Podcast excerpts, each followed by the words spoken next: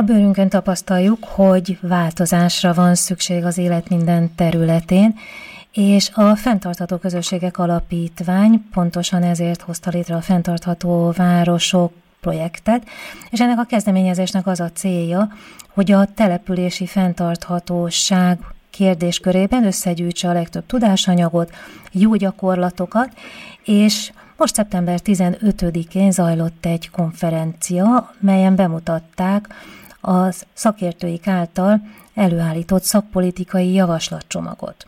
Hogy pontosan miről szól a kezdeményezés, és mi van ebben a javaslatcsomagban, és hogy reagált erre a konferencia, erről fogom most kérdezni Bartusz Eklillát, a Fenntartható Városok kezdeményezés alapítóját. Szeretettel köszöntelek.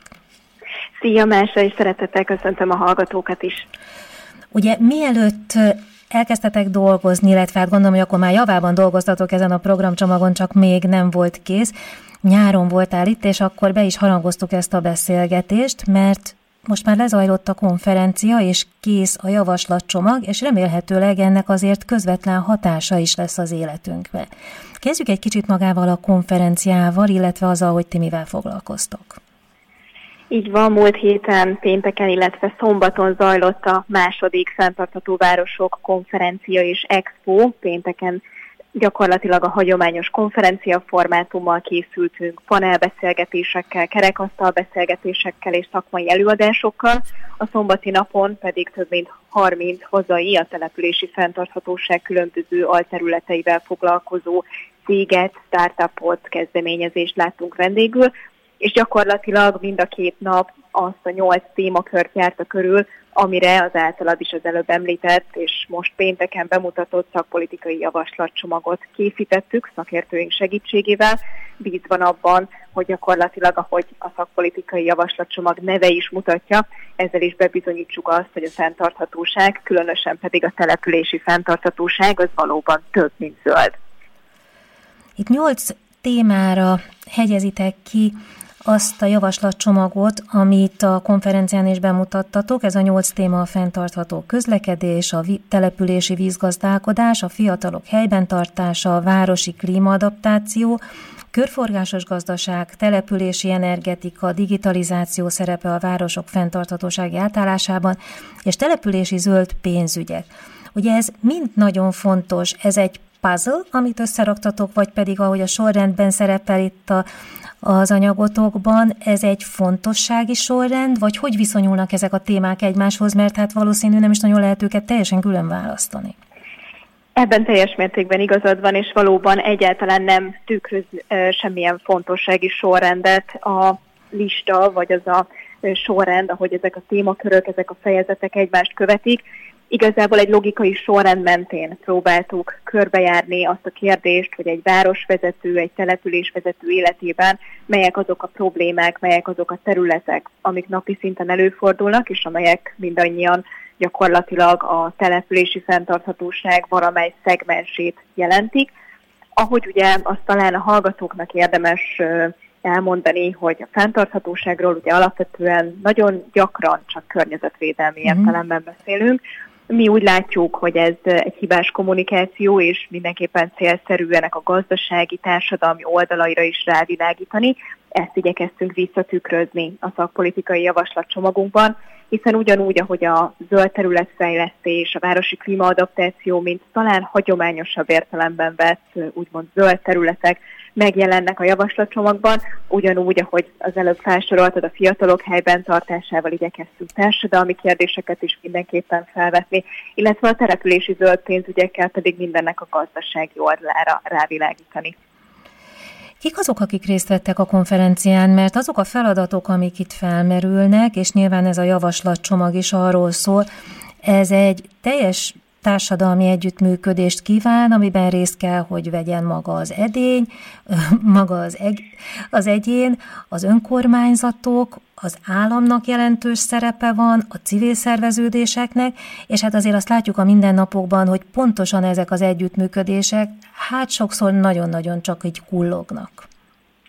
Így van, a konferencia résztvevői között szerencsére megtalálható volt nem csak minden korosztály, de azt gondolom, hogy minden szektor képviselője is, gyakorlatilag városvezetőktől kezdve önkormányzati dolgozókon át egészen a piaci szereplőkig, és szerencsére jó volt látni, hogy fiatal egyetemistákig több generáció és több szakma is képviseltette magát.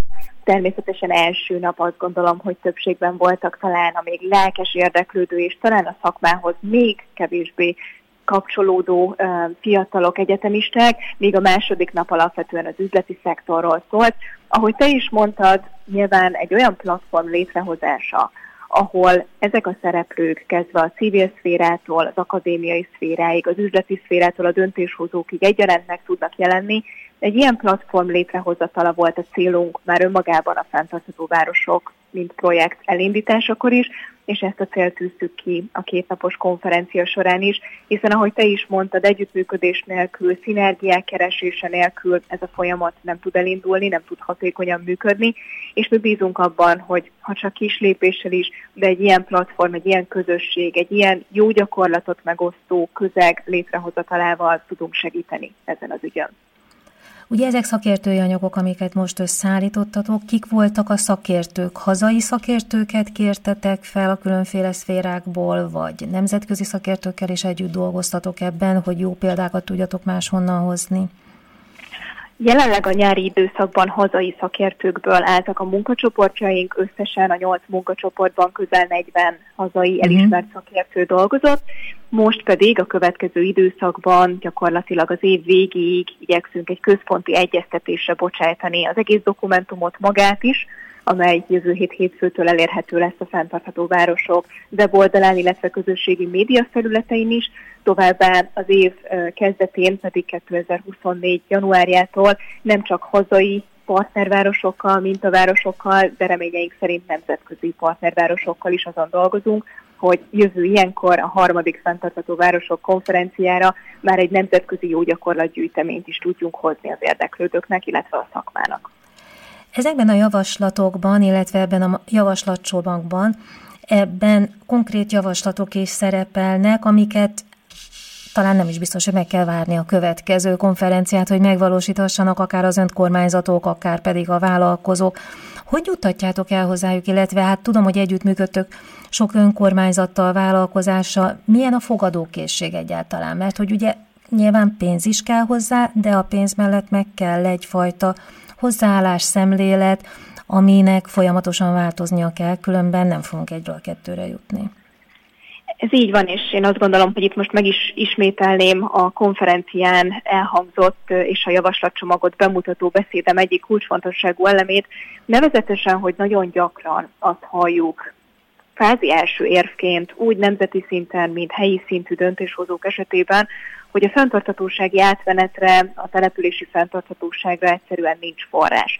Én azt gondolom, hogy egy olyan szegmensben, mint a városi fenntarthatóság, ez önmagában egy hibás percepció, egy hibás gondolat, hiszen nagyon gyakran egy városvezetői szándék és némi kreativitás is elég már ahhoz, hogyha lassan is elinduljon ez a fenntarthatósági átmenet, Szerencsére ellenpéldáról is be tudok számolni, nagyon sok városvezetővel, nagyon sok település irányítóval beszélgetünk és dolgozunk együtt mi is napi szinten, úgy a Fenntartható Városok projektben, mint a Fenntartható Közösségek központjával, és azt látjuk, hogy azért egyre elterjedtebb ez a gondolkodásmód, amihez alapvetően az én látásmódom szerint három dolog szükségeltetik, azt követően, hogy ez a témakör már ott van, és a szándék már megjelenik egy városvezetésnél. Nevezetesen szükség van jó stratégiákra, jó előkészítő anyagokra, háttértanulmányokra és dokumentumokra. Természetesen ennek a szakpolitikai folyamatában igyekszünk a javaslatcsomag révén mm-hmm. mi magunk is segíteni. A második lépés valóban az, hogy amellett, hogy ahogy az előbb mondtam, természetesen már eh, némi kreativitás és a szándék önmagában is elegendő, de természetesen nem hátrány, hogyha vannak erre dedikált források. Itt pedig nagyon gyakran az ismeret hiány és a gyakorlati pályázási lehetőségek nehézségei állnak, én azt gondolom, az önkormányzatok útjába. Ebben azt gondoljuk, hogy úgy szakpolitikai szinten, mint napi gyakorlati szinten van lehetőség változásra. A harmadik pedig önmagában azt gondolom, hogy a városvezetés mellett a lakosság szemlélet formálása, hiszen ahogy ezt én talán már ebben a műsorban is korábban említettem, én ezt egy olyan lineáris folyamatnak látom, ahol az egyik végén ott van egy reményeink szerint nyitott és progresszív önkormányzat, a másik felén pedig ott kell lenni egy befogadó lakosságnak, hiszen addig, amíg a lakosok nincsenek felkészülve ezeknek a szakpolitikai döntéseknek a napi szintű, az ő mindennapi életükben megjelenő leképeződéseire, addig azt gondolom, hogy nem indulhat el igazán hatékonyan ez a folyamat. Ugye sokszor mondjuk azt, hogy már az utolsó utáni órában vagyunk, és nyilván mindaz, amit elmondtál, egyrészt időt igényel, másrészt pedig, hogyha az utolsó utáni órában vagyunk, akkor azonnali cselekvést is igényel. Tehát ez a kettő azért nem olyan könnyen összeegyeztethető, és azt gondolom, hogy az emberek nagyon-nagyon ragaszkodnak a kényelmükhöz, sokszor annak árán is, hogy nem tekintünk a jövőben. Ez pontosan így van. Azt gondolom, hogy ez a fajta kettősség, amit nagyon gyakran ugye a fenntarthatóság hosszú távú szellemisége, jövőbe tekintő természete, illetve az ügysürgető mi volt a között jelenik meg. Én azt gondolom, hogy van egy másik ellentét is, amire alapvetően fel kell hívni a figyelmet, ez pedig nevezetesen az, hogy nem járhat ez a folyamat olyan szintű kellemetlenséggel, olyan szintű nehézséggel a befogadó, a lakos számára, mm ami önmagában kontraproduktívá tenné ezt a folyamatot. Én itt látom kifejezetten a települések és a városoknak a szerepét, hiszen beszélhetünk bármely nagy nemzetközi keretrendszerről, az ENSZ szintjén megfogalmazott 17 fenntartható fejlődési célról, vagy akár az Európai Unió szintjén megfogalmazott 2050-es klímasemlegességi célkitűzésekről. Én azt gondolom, hogy a városok, a települések azok a platformok, ahol gyakorlatilag olyan mindennapi élethelyzetekbe tudják ezt a fenntarthatósági átállást beleimplementálni a városvezetők, amik napi gyakorlati szinten közelebb tudják ezt hozni a városlakókhoz is hiszen egy közlekedési rendszer fejlesztéssel, egy ö, városi zöld terület fejlesztéssel, vagy akár önmagában a levegőminőség javításával mind olyan gyakorlati példákon keresztül tudják megmutatni a városvezetők, a településen élőknek, a városlakóknak azt, hogy mit jelent a települési fenntarthatóság átmenete, ami azt gondolom, hogy gyakorlatilag ezt az előbb említett ellentétet fokozatosan fel tudja oldani. Nyilván ez a javaslatcsomag el fog majd jutni az önkormányzatokhoz, el fog jutni a vállalkozásokhoz, a honlapotokon el tudják olvasni azok a civilek, akik kíváncsiak rá, és amikor már egy kicsikét előre léptetek, és látjátok, hogy milyen ennek a vízhangja, akkor szerintem beszéljünk majd újra. Egyébként, aki kíváncsi erre a csomagra, az el is tudja olvasni a fenntarthatóvárosok.com oldalon, és akkor végig gondolhatja, hogy mi az, ami ebből neki tetszik, nem tetszik, illetve mi az, amit ő is szívesen megtenne a saját életében. Én nagyon szépen köszönöm Bartuszek Lilának, a Fentartató Városok kezdeményezés alapítójának, hogy itt volt velünk, és kívánok jó befogadást a javaslataitokhoz, és jó munkát. Köszönöm szépen a meghívást!